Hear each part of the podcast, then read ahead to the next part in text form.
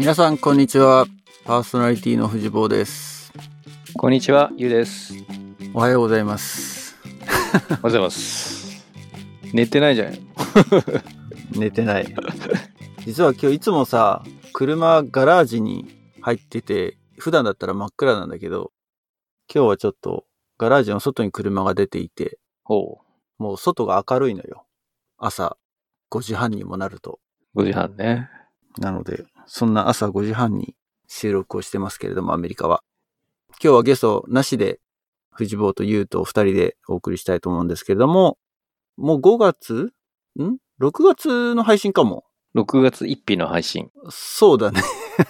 うん もう6月なんですけれども、えっ、と、今更かよって思うかもしれないけど、2021年度シーズン6の、えーダウンロード統計というのをちょっとこちらの方で出していますので、えっ、と、久しぶりにこの、なんていうんですかね、あの、ランキング発表みたいなのをしてみたいなと今日は思ってますけれども。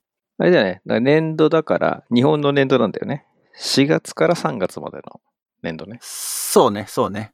うんそう。アナザードーン自体がでも始まったの4月1日にスタートしてるので、まあそういう意味だと年度的には区切りがうん。うんいいんだけれども、なるほど。まあ、期間としては、だから2021年の4月1日のエピソードから、えーこの前の3月31日までの統計ですね、をうん。集計したものがありましてですね、えーシーズン6ですね、えートータルでダウンロード数がですね、5255と。すごいよね。5000って。過去最高なんじゃないかな、お過去最高ですね。はい。私立もというかね。えっ、と、今回スピンオフ70ということで、えーエピソードももう70いってるので、今回で140本目ー。おー。すごい。140本目、えーシーズン7、7年目ということですけれども、ひとまずですね、えー去年のその4月1日から3月31日までに出てきたエピソードの中で、こちらでランキング1位から10位まで出したんですけれども、そのうちのトップ5を今日ご紹介したいと思います。5なんだね。5。あ、まあ、テーマでいく？テーマで言ってもいいよいやいやいや、もうそこら辺はリズムよく。リズムよく。はい。ということで、えー、シーズン6第5位はですね、ラボへの恩返しエピソード62、若ちゃんがゲストに来た回ですね。おー、さすが。これはもう、あれだね。OBOG 表だね、これね。OBOG 表。世代表が入ってる。世代表。もうだから恩返しの時点でね、絶対現役っぽくないもんね。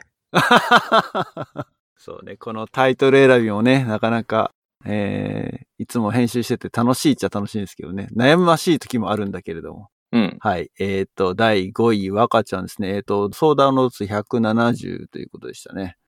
まあ、結構みんなこの5位から1位までね、僅差なんだよね。めちゃめちゃ僅差だね。確かに。うん僅差なんですよ。はい。ということで、えっ、と、その上にランクインしました。第4位のエピソードは、ダンエピソード59、うさぎ飛びとリーダーの資質。ゲストはベルですね。おー、ベルちゃん、すごい。ベルちゃんの回が第4位と。ほで、ダウンロード数が173と、さっきの、えっ、と、若ちゃんの回と3ポイント差ですね。う。すごいね。うさぎ飛びとリーダーの質ラボ濃いめなはずなのに、ラボっぽくないよね。カンナベのね、キャンプのお話ね。ガンダムね。うん。シーズン6の中でね、一番長いエピソードがベルちゃんの回だったんだよね。時間的に？収録した時間として？時間的にそう。うーんと、放映時間と言った方がいいかな？収録時間はまたちょっと別。あ、収録時間はあれか。そうそう。編集してるところもあるので。えっ、と、エピソードのね、時間が、まあ、1時間2分というエピソードだったんですけれども、まあ、皆さん聞いていただけたと。長いエピソードでもね、うん。ありがたいですね。すごい。まあ、ベルちゃんの周りのね、ラボっ子に多分いろいろ聞いてもらいたいのかななんていうふうに思いますけれども。はい、じゃあ、テンポよく行きましょう。第3位ですね。エピソード60。だからクラブハウスに。ゲスト、ゆめちゃんですね。有名。クラブハウス、そうだよね。この頃、クラブハウス。くいや、この頃、この頃なのかなあの、ゆめちゃんが、もうどんぐらいだろう。でもこれ出たのが、6月なんだよね。あ、7月か。7月なんだよね。うん。あ、じゃあ、その半年前ぐらいか、クラブハウス。そうそうそう、クラブハウス自体が盛り上がったのはその半年前ぐらいで、で、そっからほら、あの、毎日、なんだっけ、即興のピアノ演奏をクラブハウスで夢がやってて、で、そこからなんかこう、いろいろネットワークができて、曲が出来上がったみたいな話をしてたんだけど、言ってたね、言ってたね。そうそうそう。で、アナザードーンの Facebook ページの方でも何度かあの紹介させてもらったんですけれども、えっ、と、ゆめちゃんが最近リリースしたシングル、えー、下がり花。聞いた？いやいやいや いやちょっと質問しちゃいけなかった？シェアされた？シェアしなかったっけ？あれ？シェアしたと思うよ。Another Dawn のね、情報が上がってこないんだよね。あ、 you のタイムラインに？おー。なんだろいや、あのーそう。俺結構この曲は好きでね。う。はいはいはい。、で、息子にも聞かせたことがあって、そしたらなんか、うん。あの、息子も結構気に入って、うん。車乗ってる時にあの、ほら、沖縄のダディの友達が歌ってる歌ちょっとかけてよって、YouTube でかけてよっていうふうに言ってくれるぐらい。おー。うん。いや、じゃあ、改めてですね、えっ、と、エピソードの方に動画への、ね、ゆめちゃんのあの、下がり花への、えっ、と、PV の YouTube の動画のリンクを貼っときますので、ぜひ、リスナーの皆さん、見てください、聞いてください。あれじゃない？今、バックでちょろっと流れてんじゃないはい。今ちょっと BGM で、著作権的に大丈夫なのかっていう問題もあるけれど大丈夫でしょ。大丈夫かね、ちょっとぐらいはね。はい。いや、とても素敵な曲なのでですね、ぜひ皆さんヘビーローテーションで You もぜひ聴いてくださいよ。ね。ぜひ。ぜひ聴いてみてください。ということで、えー第3位がゆめちゃんの回ですね。だからクラブハウスに。僕もすもうめっきり、あれっきりクラブハウス本当やんなくなっちゃったな、でも。丸1年経つけど。瞬間的にダーッと繋がったあの、出会いのためだったって感じだよね。そうだね。うんう。ん。はい。じゃあ、トップ2の発表です。第2位は、ピンオフ58、働き方改革。うだがゲストで、うだ。はい。うだがゲストで来た回ですね。ダウンロード数197と。そうですね。ここはでもちょっと飛び抜けてますね。さっきのゆめちゃんが175だったので、この辺は170、173、175と、僅差だったんですけど、3位までは。えっ、と、すっ飛ばして20ポイントぐらいすっ飛ばして、うだの回が第2位と。おー。これ結構シーズンの初めの方なんだよね。5月15日の回。うん。これもやっぱあれなのかね、ゲストの周りのラボっ子がどれぐらいこう聞いてくれるかっていうのにかなり左右される。あー、それはあるかもね。うん、かもしれないね。その、うん。なんつうのかな。ゲストのネットワークの広さなのか、知名度なのかわからんけれども、うだ表が入った。うだ表が入ったってことでしょうね。うん。はい。働き方改革。そして、えー、流行る第1位もですね、実は、エピソード58、縁結びのラボということで、ゲスト、宇田の会がナンバーワン200票を超えての、えー、1位ですね。おー、すご。なんと。ちょっとあの、縁結びのラボが、やっぱり聞きたくなって、そのまま連続して聞いたっていう長く、なるほど。ありそうだね、それはでも。それはありそうだあるよね。ね。うん。ああ。すごいね、でもね。でもどうだろう？ちょっと待って。ポッドキャストはさ、新しいのが上に来るようになってるのよ。あ、そっか。だから逆なんだよね、多分。働き方改革から入ってなのかな わかんないけど。働き方変えて縁が結ばれちゃったってこと？ん？あとほら、宇田のね、奥さん、ラボっ子だって、同じパーティーのラボっ子だっていうから、まあ、夫婦票なのかもしれないね。いや、それ言うならパーティー表じゃねえかよ。あ、そうか。そうか、そうか。うん。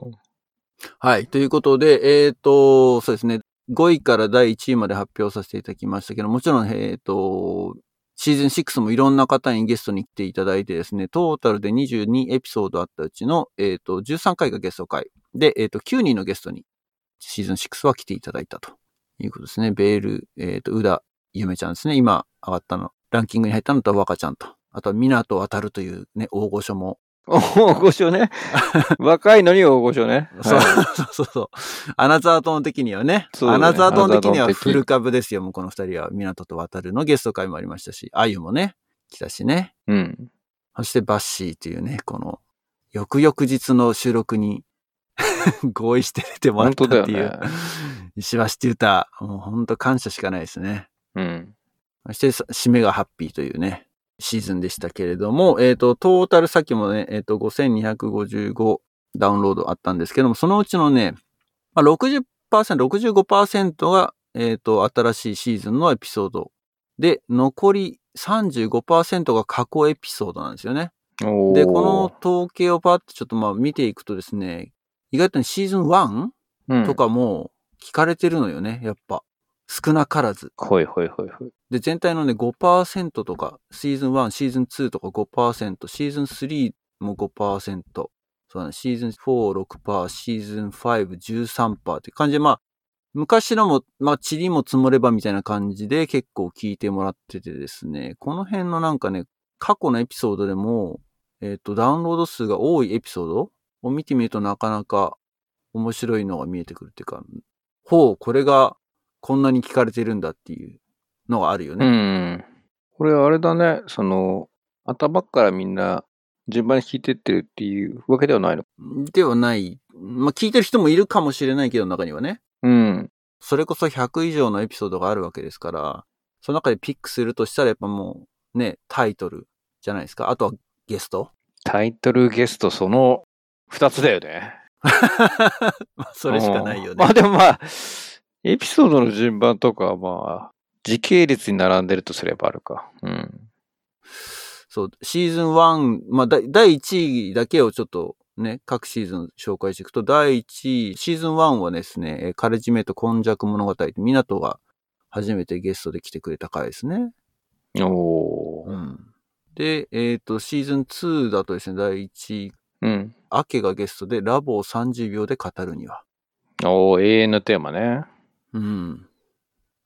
そしてシーズン3ですね。これは、あゆがゲストの回、シリコンバレーのエコシステム。これはなんか、普通に、なんていうかな、ラボ関係なくても気になるキャッチーなワードだようね。ん。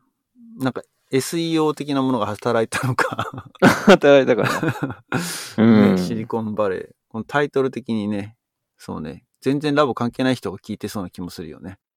若い、まだほら、学生とかだったら聞きたいんじゃないうん。そうね。あとはまあ、えっ、と、あれですね、ラボって何ですかって、これもシーズン、シーズン 3? でうん。ラボの説明した回も結構聞かれてますね。まあ、やっぱりこ。れやっぱ不動コンテンツだね。不動コンテテンツだよね。シーズン4、1位になったのは、あ、リエがゲストの回ですね。サンフランシスコの歩き方。ツ。おー結構あれだね。シリコンバレー、サンフランシスコって地名が入ると強いね。強いね。そうだね。うん。はい。そして最後ですけど、シーズン5ですね。シーズン5第1位は、自分大好きは無敵、ベルパパの回って、ここ、何気に親子でなんかこう、ランクインしてますね。かなり、コントリビューション大きいですすね。ごいね。来てるね。大橋親子すごいな。すごいね。さすがですね。はい。ということで、シーズン6の第1位は、宇田縁結びのラボというタイトルのエピソードでしたけれども、えっ、と、毎回ですね、これあとランキングの他にですね、見てて面白いのが、どこの国から皆さん聞いてるのっていう、うん。国別のディストリビューションですね。これがまたね、今年もユニークなんですよね。えっ、と、相変わらずですけど、もちろん日本からの、えーリスナーさんが一番多くてですね、全体の80%ぐらいかな？うん。4000ダウンロードぐらいが日本なんですけども、それ以外がですね、まあ2番手はいつもこれアメリカなんだよね。うん。2番手アメリカ。3番手どこだと思います？皆さん。どこだろえ？って思うよね。しかもこれ数的にね、アメリカの大体ね、半分ぐらい。今回アメリカ700ダウンロードだったんですけども、そのうちの360。第3位がですね、なんとブルガリア。いやいやいやいや。ブ、ブルガリアどういうこと？ブルガリア誰と友達いるの？誰が友達いるの？踏み台？ブルガリアから。ラボ交流あったっけ？いやー、どうだろでもちょっとじゃないのよ。だってこれ360って結構な数があるから、なんだろうね、これね。う。あれかな？なんかブルガリアの日本人学校とかの教材になったんじゃない？これ聞いて日本語で勉強するといいよみたいな。で、それに続いてですね、えっと、まあ、その後は結構ね、小さいんですけれども、パイ的には、えースペイン、ドイツ、イギリス、カナダ、ベルギー、えーオランダ、フィンランドと続いてるんですけれども、いやー。韓国消えたね、そういえば。あら、ちょっとゆ、ゆか大丈夫かな？ゆか。ちょっとゆか票集めないと思う。いうか、そろそろちょっとゲスト呼ばないとって。うん。全然だから、誰が聞いてんだろうと本当に不思議でしょうがないね。ブルガリアは今年びっくりだ。本当に。あー、すごいね、ブルガリア率。まあ、全体から見たらね、8%とかだから、うん。まあ、小さいんだけど、8%、7%とかね、そんなもんだから。え、でかいよ。でかいかブルガリア。全然全然。あの、県別とかそういうレベルじゃないんだから。国別でしょ。あ、そっかそっかそっか。うん。いやー、でも面白い。ね。まあ、基本的にね、このロケーションっていうのは、ね、IP アドレスから逆引きしてみたいな風にやってるので、どれぐらい当てになるのかちょっとよくわかんないんですけれども、うん。まあでもそこそこ当たってるはずなのね。国レベルで全然見当違いの国がヒットするってことはないと思うので、いるんだろうね、だからね。本当まあヨーロッパだから隣国隣国じゃないね、決して。実は隣国から聞かれてるとか、わかんないけどね。まあまあまあ。はい。ということで、えっ、と、シーズン6の統計でしたけれども、どうですかいやいや、意外。その最後のあ、ブルガリア。ブルガリアが持ってっちゃったから、この。ああ、あれ聞かれてたんだとかっていう本当はね、話に行きそうなのに、ブルガリアの方に行っちゃったよね、話がもう。なんブでルガリアにまつわる話一個も出てないしね。ないよね。なかったよね。なんだろう。うん。いや、俺アタックじゃない、俺。アタックにしちゃ、なんか、おとなしすぎるだろおとなしいか。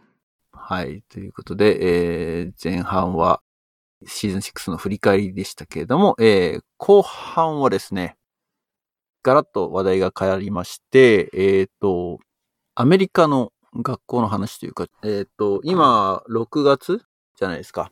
で、まあ日本だと1学期なんだけど、アメリカ的にはもうちょうど1年が終わるシーズンなんですね。うん、うん。で、うちの長男が、えー今年で小学校卒業なんですよ。おー、おめでとうございます。ありがとうございます。ついにエレメンタリースクールを。エレメンタリースクールから次ミドルスクールですね。9月から、9月、8月からか。うん。そう、あんまりね、学校の話って実はしてなかったっていうか、それこそ長男が、キンダーガーデンに入ったばっかりの頃なんか、いろいろ学校のイベントの話とかしたことあったと思うんですけども、まあ今日ちょっとその辺をいくつかピックアップしたいなっていうふうに思ってて、そう、多分これ日本にないよねっていう文化的なっていうかね、イベントが学校でいくつかあるんだけれども、一つはですね、えっ、と、Teacher Appreciation Week っていうのがこれ毎年あるのね、こんぐらいの時期に。何それって思うでしょティーチャーアプリケーションウアプリケーシエーション。あ、アプリシエーション。うん。感謝する会ね。感謝する方、そう。うん。Teacher Appreciation Week っていうのがあって、1週間、まあ月曜日から金曜日まで、まあ学校全体でなんだけど、まあ1年間ティーチャーありがとうっていう意味を込めて、まあいろいろこう、イベントが起きてですね。例えば、うんと、ある日はみんなで花を一輪ずつ持ってきましょうみたいな。ええで、学校始まる前の、なんだ校門のところで、保護者っていうか PTA の人が、こう、みんなから、クラスメートから花をもらって、受け取って集めて、で、花束作って、ブーケ作って、先生に届けるとかだったりとか、あとはね、うんと、Few Teachers Fridge っていうイベントがあって、それは何かっていうと、職員室の冷蔵庫を食べ物や飲み物でいっぱいにしましょうっていう日があってだこれは基本的にドネーションベースなんだけど、各家庭から、まあ、ジュースだったりとか、スナックだったりとか、を朝学校に持ってって、ドロップしていくっていう。へえ、すご。で、まあだから職員室、でもすごい量なんで、でも。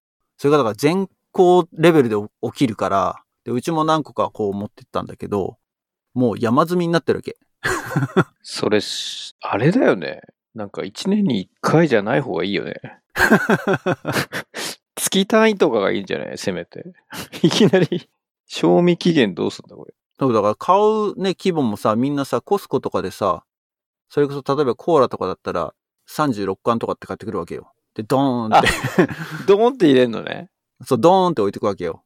はい。そうそうそう。それが各家庭から来るからとんでもない量なんだよね。それ、何？いたずらじゃないよね。で、いたずらじゃない、いたずらじゃない。いたずらじゃなくて。全家庭がそんな風に、あの、出してるわけではないんだけれども、山積みにはなるよね、やっぱり、その日は。え、それってその、なんか学校の企画、何？学校ごとの企画じゃなくて、全米なの？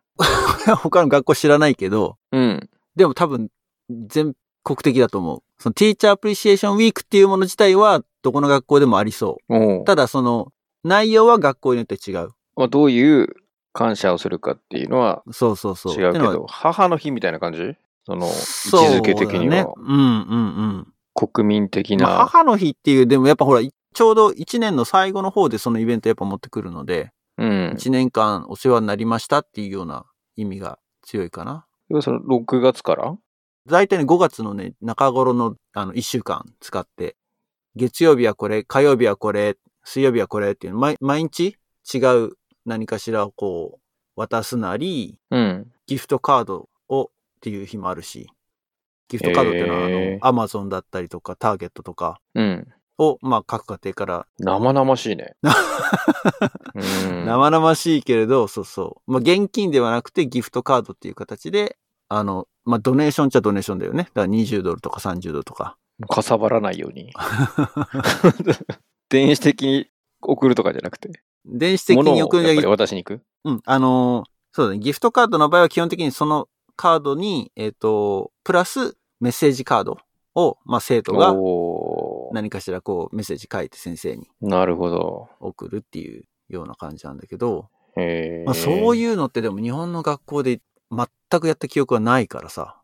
あったのかな？あんの？いやー。まあそういう形ではないにしろ、その、ティーチャーありがとうウィークみたいな、ないよね PTA が結構主体的になってやってるところはあるんだけど、俺が知らないってことは、うちの小学校ではないよね。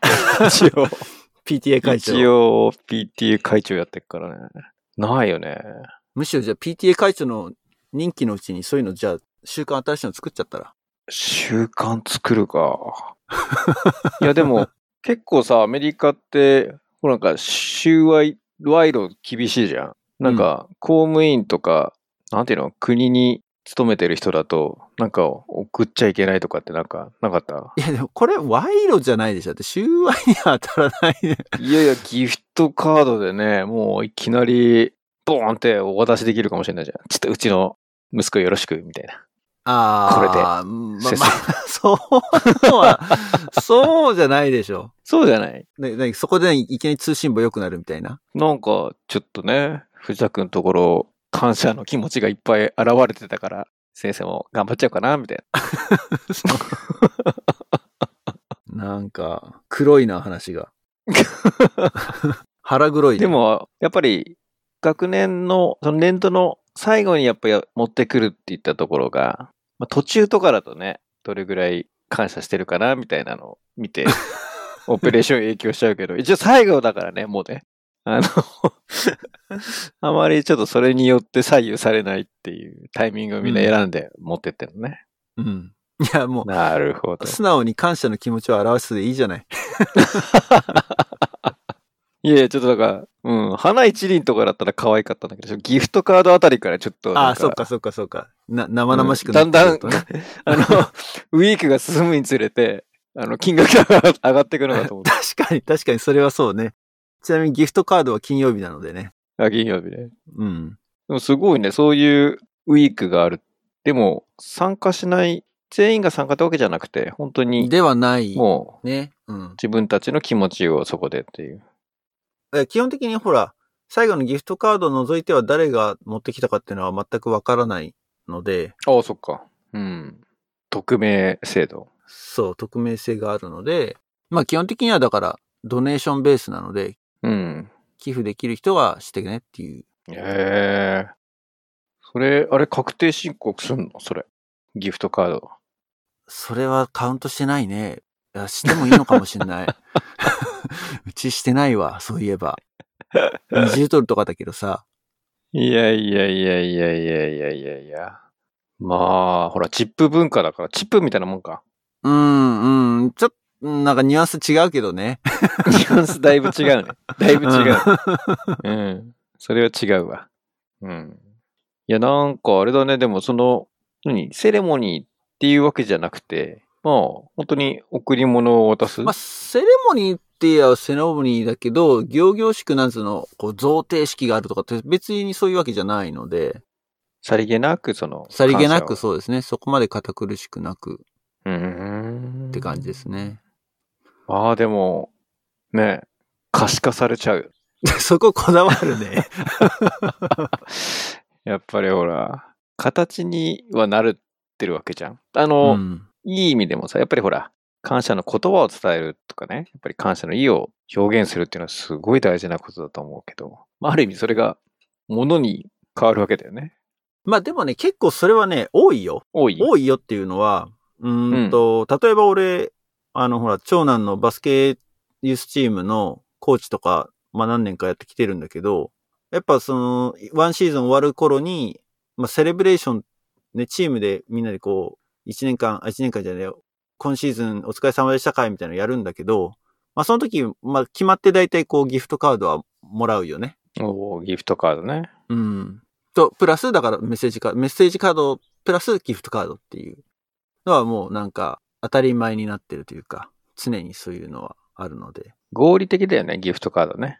そこで、鶴もらっても困るもんね、選抜で。別にあれか、入院したわけじゃないか。そうそう。なのがありましたよっていう話ですね。ええ面白い。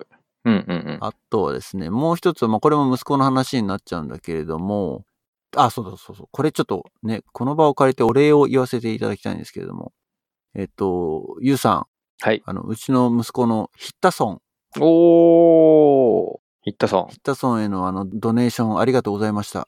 ン。いえいえいえ、どうでしたか？ご活躍は。えー、っとね、そうそもそも、えーと、リスナーの皆さん、ヒッタソンって何っていうふうに思ってると思うんですけれども、えーと、これも、えーと、ドネーション文化の一つというか、えっと、今で言うと、僕の息子が参加しているリトルリーグの、まあ、ファンドレイジングイベントなんですね。で、このウェブサイトがあってですね、各プレイヤーごとのページが用意されていて、で、そのヒッタソンっていうイベントの日に、10球中何本打てたかによってドネーション額が決まるみたいな、そういうシステムなんですけれども、えっ、と、イベントの前に、その、ある意味先にこうベットしておくわけですよ。うん。例えば、えっ、と、じゃあ、うちの息子に、えっ、と、僕らは、えっ、と、1本ヒット打つあたり20ドル寄与しますっていうふうに宣言をしてたんですね。で、結果だから、10本中何本ヒット打てるかは、その選手次第なわけですよ。だもし10本中10本打っちゃったら、えっ、と、200ドルうん。だし、5本しか打てなかったら100ドルっていう風に決まるって、これがだからヒッタソンっていうイベントなのね。その、打った数、ヒットした数に応じて、えっ、と、ドネーションの価格が決まるっていう。で、そのドネーションしたもお金っていうのは全部このリトルリーグの方の今後の予算に使われるっていうような仕組みなんだけど、えっ、と、それプラスあとは固定額でドネーションするって、今回、ユーからいただいたのは、そういった形で、ヒット数に関わらず、いくらっていうふうにうん。ドネーションしてもらったんだけども、っていうのがまあヒッタソンっていうイベントで、えっ、と、うちの息子はですね、最終的に8本ヒットを打てて、8本打った。うん、結構打ったね。結構打った。なので、そう、うちら、まあ、家族からは、そう、1本あたり20ドルっていうふうにベットしてたので、160ドルのドネーションをはいはいはい、はい。リーグにしてみたいなね。まあ、嬉しいドネーションだよね。うん、そうそうそう。まあ、うん。そうね、いろいろだから、こういうところだからファンドレイジングして、お金を集めて、結果的にね、わかんない。全、リーグ全体でいくら集まったかわかんないけど、少なくとも、息子の参加してるチームからだけでも5000ドル集まってるのよ。5000ドル以上集おー、まってる。すご。えすごいよね。そえの。集まり方が。うん。10ファミリー、12ファミリーかな ?12 ファミリーで。まあ、もちろんだから、ドーンって出してるファミリーがいるんだろうね。うちは多分、うんそんなね、1000ドルとか出してないんであれだけれども。いやいやいやいや。そんなのがありつつですね。あのーそう、だから野球も今真っ盛りなんですよ、ちょうど。その U のところのバレーボールと同じような感じ。うん。うん。うん。もうほぼほぼ毎日練習か試合がある。で、平日も全然試合が入ってくるので、火曜日と木曜日に結構試合が入るのよ。そうすると、だいたいね、5時半から7時半とか、丸2時間ぐらいゲームなんだけど、うん。まあ親もボランティアとかでいろいろ手伝わなきゃいけなかったりするのね。その時にスコアシートつけたりとか、フィールドの準備したりとか。そういうのやると、結構丸々3時間ぐらいさ、その野球に費やすっていうか、仕事をしないでみんな来るんだよね。まあ俺も言ってんだけど、うん。そうそう。みんなだからファミリーでさ、応援しに来て、平日でも休日でも。すごいよ、でも。大盛り上がりで。おー、いいね。うん。で、そう。これもね、多分日本のリトルリーグにはないと思うんだけれど、スナックシャックって聞いたことある？なんだろう、スナックシャック。スナックシャックってね、その野球場にある、えっ、と、お菓子の売店。があって、まあこれもだから、親がボランティアで、その物品販売とかをやるのを当番制でやるんだけれども、うん、これもそのハンバーガーのパテを焼く係とかねあ、グリルの係とかそういうのもそその場でだからバーガー焼いてとか、うん。ホットドッグのリンク焼いて、熱々のホハンバーガーとホットドッグをこうサーブするみたいなはい、はい、はい、はい。のもあるんだけれども、そうそうそう。あ、保護者の人たちでそれを、まあ、模擬店っていうかやって、販売して、そうそうそうそうそうそう。チームの収益にするってこと？だからそういうのも結局さっき言ったヒッタソンのドネーションで集まった金額から予算っていうかそこにもお金が行くわけですよ。うん。だから材料とかはもちろんもうだからリーグは買うわけ。うん、うん、うん。その物品はそのものはね。在庫揃えるのはリーグが買うんだけども、だからそのお金がないとやっぱり十分なお菓子も用意できない、食べ物も用意できないっていう風になっちゃうんで、だから売るっていうところだけをだから保護者がその日その日で当番でやってるっていう感じ。なるほど。で、この売ってる、そう、お菓子、まあ、結構、面白いなと思ったのが、まあ、息子が、息子が食べてるお菓子の一つにさ、うん。ひまわりの種があるのよ。ひまわりの種？お、ん？ひまわりの種？ん？って思うでしょ？2回言っちゃった。そう、ひまわりの種がね、お菓子なの。あのーハムスターの餌とかじゃなくて、うん、うん、うん、うん。ちゃんとあの、なんだろう、ポテトチップスと同じぐらいのレベル感で。スナックでね、あの、塩味効いてる感じで。そうはそそうそういうはいはいはい。塩味効いてて。うん。で、あれをさ、食べてる様子をさ、見てて、あ、すげえアメリカだなと思って。はいはいはい。メジャーリーガーとかがさ、ダグアウトで、ペッペペッペやってるの見たことない？おー、なんかペッペやってるね。あれ、あれ大体ね、あの、ひまわりの種。そうなん？多分。あひまのわりの種なん？ひまわりの種食べて、殻をペッて出すのが、結構みんなね、それで野球見てる親とかでもやってる人結構いて、うん。で、この前さ、ほんと先週かな？あの、エンジェルスの大谷うん。が、オークランドに来たのよ。ベイレイヤに来たのよ。おー。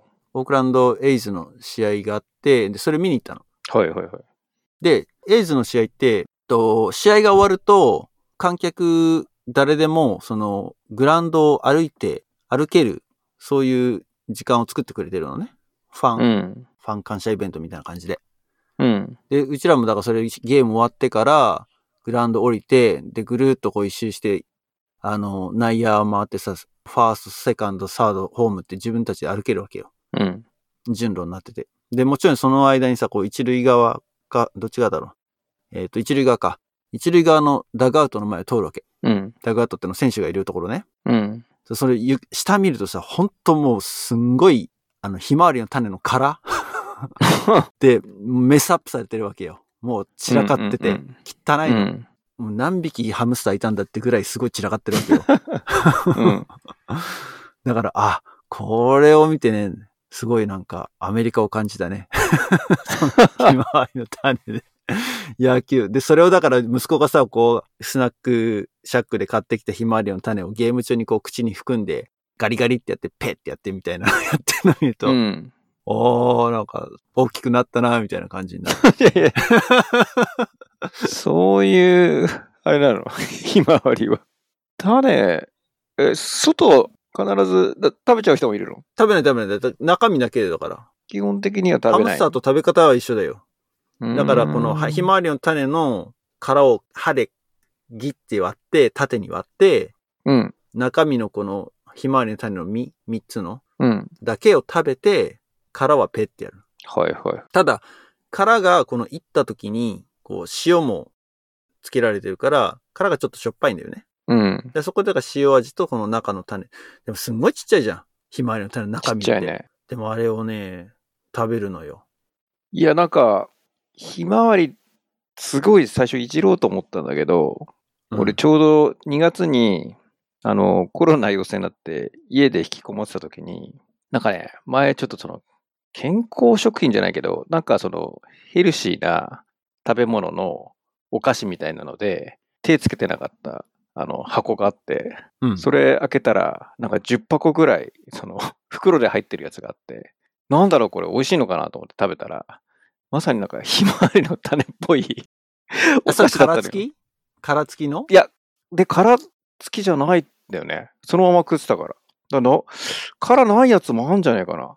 それがち種が違うのか。ん？どういうこと？殻が、とにかく種系、うんうんうんうん。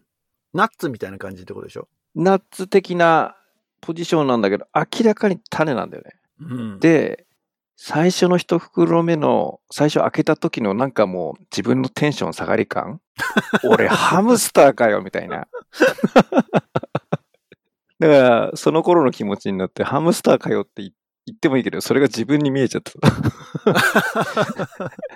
突っ込めなかったんだけど、ただ、その、なんていうかな、ちょっとしょっぱくて、なんかね、気づくと癖になってて、一袋がっつり食ってたの。うん。あれね、あの中毒性があるわ。あの、なんとなくあの粒感、あの、種の、なんコリコリ感。うんうん。食感気がが。ついたらそう。なので、うまいんだと思う。だけどその皮があるやつとないやつで違うのかなっていうの、すごい気になってて。気になるとポイントが人と違ってたね、話聞いてて。そのハムスターっていうのもそれ、いや、その変わりかなしかの二つのタイプがあるのかっていう。なるほどっていう、ごめん、そっちで聞いてた。でも、俺、日本にいるときにさ、人間が食う用のひまわりの種って見た記憶は全くないんだけど。いや、そうでしょ？だからそれは、俺買ったサイトは欧米系のサイトだったね、多分。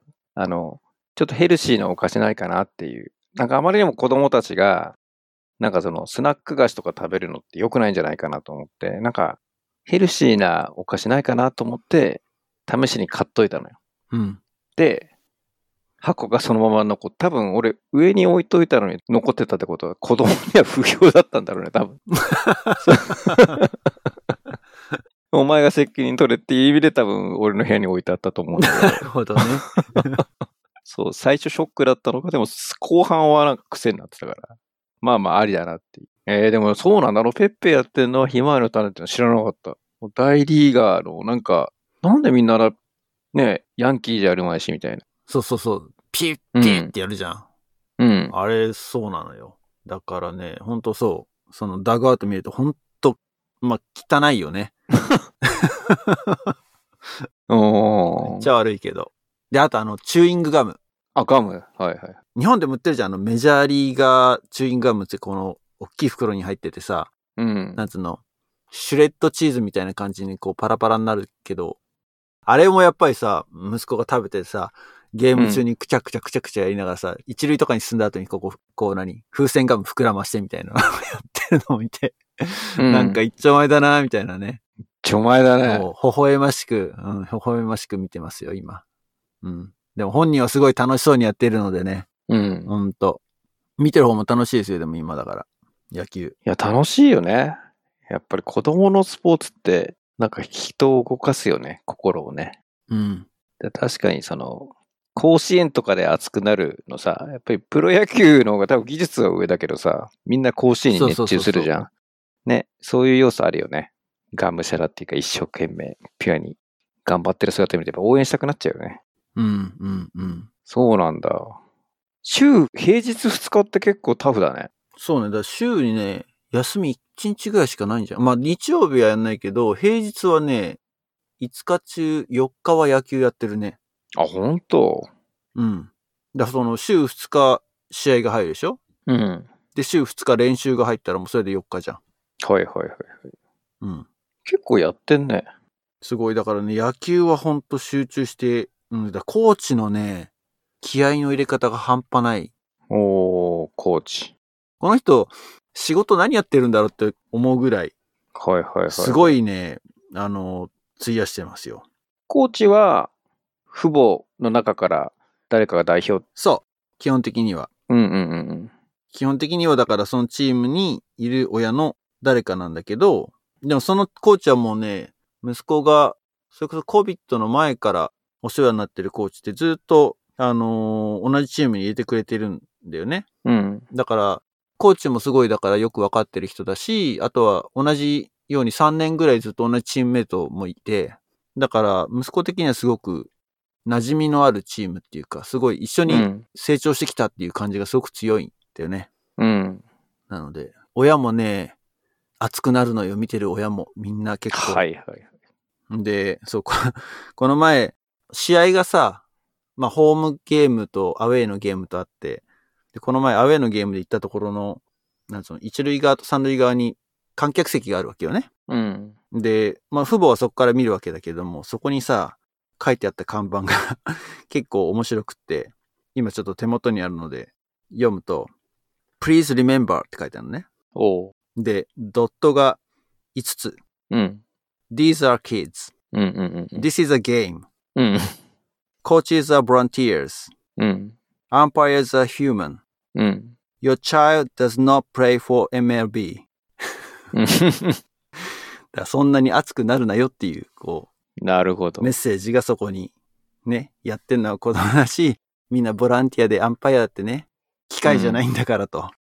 審判だってミスジャッジしますよっていうことを、うん。こう、デカデカと書いてある看板があって、うん。でもそれぐらいね、だから、プロ野球見てると同じぐらい、親は熱中して応援してますね。へえ。面白いね。もう根付いてんだね。そう。だからね、俺自身がね、あの、小学生の頃、リトルリーグ、野球はやってなかったので、どんな感じなのかっていうのは、ちょっと、比較はできないんだけれども。ででもこれはすごいなんか文化を感じたね、だからね。いろいろな面。で、いろいろな面で文化を感じたね。ひまわりの種しかり。なるほど。そこら辺から脈々と、そうそうそうそう。なんか少年に見えてきた大谷さんが。すごいね。でもそれコーチの人は、だからずっとっていうよりは、やっぱ子供が育って辞めてったら抜けていくって感じ？うーん、多分ね。そうそう。だからそのコーチ、うちのコーチは、うんと、上のお兄ちゃんたちがね、いるのよ。うん。だその子たちからもずっとコーチしてるのよね。はいはいはい。で、今、うちの長男と一緒にやってる子が末っ子なのよ。うん。同世代の子が。そうそう。うん。だからもう、コーチとしてのキャリアはすごく長い人で。うんうんうん。だから多分、だからこれで今一番上の学年、来年かな？来年が一番上の学年になるんだけど、うん。で、抜けちゃったら、まあそこで終わりってか、下の世代は見ないよね。まあやっぱり。う。うんん。私まあ、下の世代は下の世代でやっぱその、各チームに、まあ親でそれぐらい本格的にコーチできる人が、まあいるかいないかでかなり左右されるところはあるけれども。そうだよね。うん。まあ正直コーチの力でかいよ。でかいよね。それ、結構占める割合でかそうだなと思う。うん。はい。まあそんなわけで、いやー、面白い。スポーツね。前半と後半ちょっと全然色の違う話をうん、うん。今日はしましたけれども。はいはいはい。そんなこんなしてる間にもうお時間が迫ってまいりましたので。いやー、なかなかあれだったね。ひまわりの種がそこまで広がるとは。ちょっとまた食べようかな。まだ残ってると思うんだよね。大量にあったからね。10袋ぐらいあったから、まだ残ってるはずなんだよね。なんだったら今度日本帰るときお土産で買ってってあげるよひまわりの種。あ、持って帰れないか。種はダメだ。種系ダメなんだっけ？種系ダメだね。よく考えたらそうだね。調理されててもダメ？ダメじゃないかな。梅干しとかダメなの？じゃあ持ってっちゃ。梅干し種を持ってっちゃダメじゃない？実はいいと思うけど。難しくね。ほぐして、中取ってかなきゃダメってこと？そう。種取ってったら OK だと思うけど。うん。そうだ、そうだ。じゃあ、ホノルルで。ホノルル、ホノルル行っちゃいましたが。ホノルルで。まだ俺確定してないけど。確定はしないけど、着々と準備を。はい。はい。あれですよ。だいぶあれですね。まあ、当然家族はみんな行かないじゃん。うん。うちのね、大月ファミリーね。だいぶでも、ちょっと機嫌斜めでしたね。一人で行くの？いやいや、フジボート待ち合わせだよって言って。いや、そんなわけないみたいな。なんでそんなわけないって。確かにそんなわけないな。いやいやいや。確かにまだ確約もらってなかったなと思って、そう言われるの いやー、でもまあね、ランニングしたり、いろいろね、そこでまたいろんな次がつながる仕事ですっていうね、話をしたいんで、ちょっと仕事関連の人も誘おうかなと思って今、誘ってます。なるほど。はい。まあ、まだちょっと先ですけどね。あの、うん。またその話題、あの、ランニングネタは直前になってまた浮上してくるかもしれないですね。アナザードのエピソードの中でね。確かに。そう。今、はっと思ったのが、え、なんでランニングって思ったけ？ど、そっか、ホノルルマラソンで行くんだね。あ、そうだそうだ。なんかもう、ハワイ行く方が先行しちゃってたら。頭が やっぱお前旅行だろ、みたいな。いやいやいや。しまったしまった。そうでした。ホノルルマラソンに出るっていう大義名分がね。そうです、そうです。いやー、立派なお仕事ですね。走ることを、やっぱ今、セルフプロデュースでね、ちゃんとそのつながりで、着々と今いろいろ広がってますから、話が大丈夫です。はい。あの、円満にことを進めていただけたらと思います。お互い頑張りましょう。そうですね。はい。ということで、えー6月1日の配信でした。リスナーの皆さんお付き合いいただきありがとうございました。えー次回の配信もぜひお楽しみください。ということで、皆さんごきげんよう。バイバイ。バイバイ。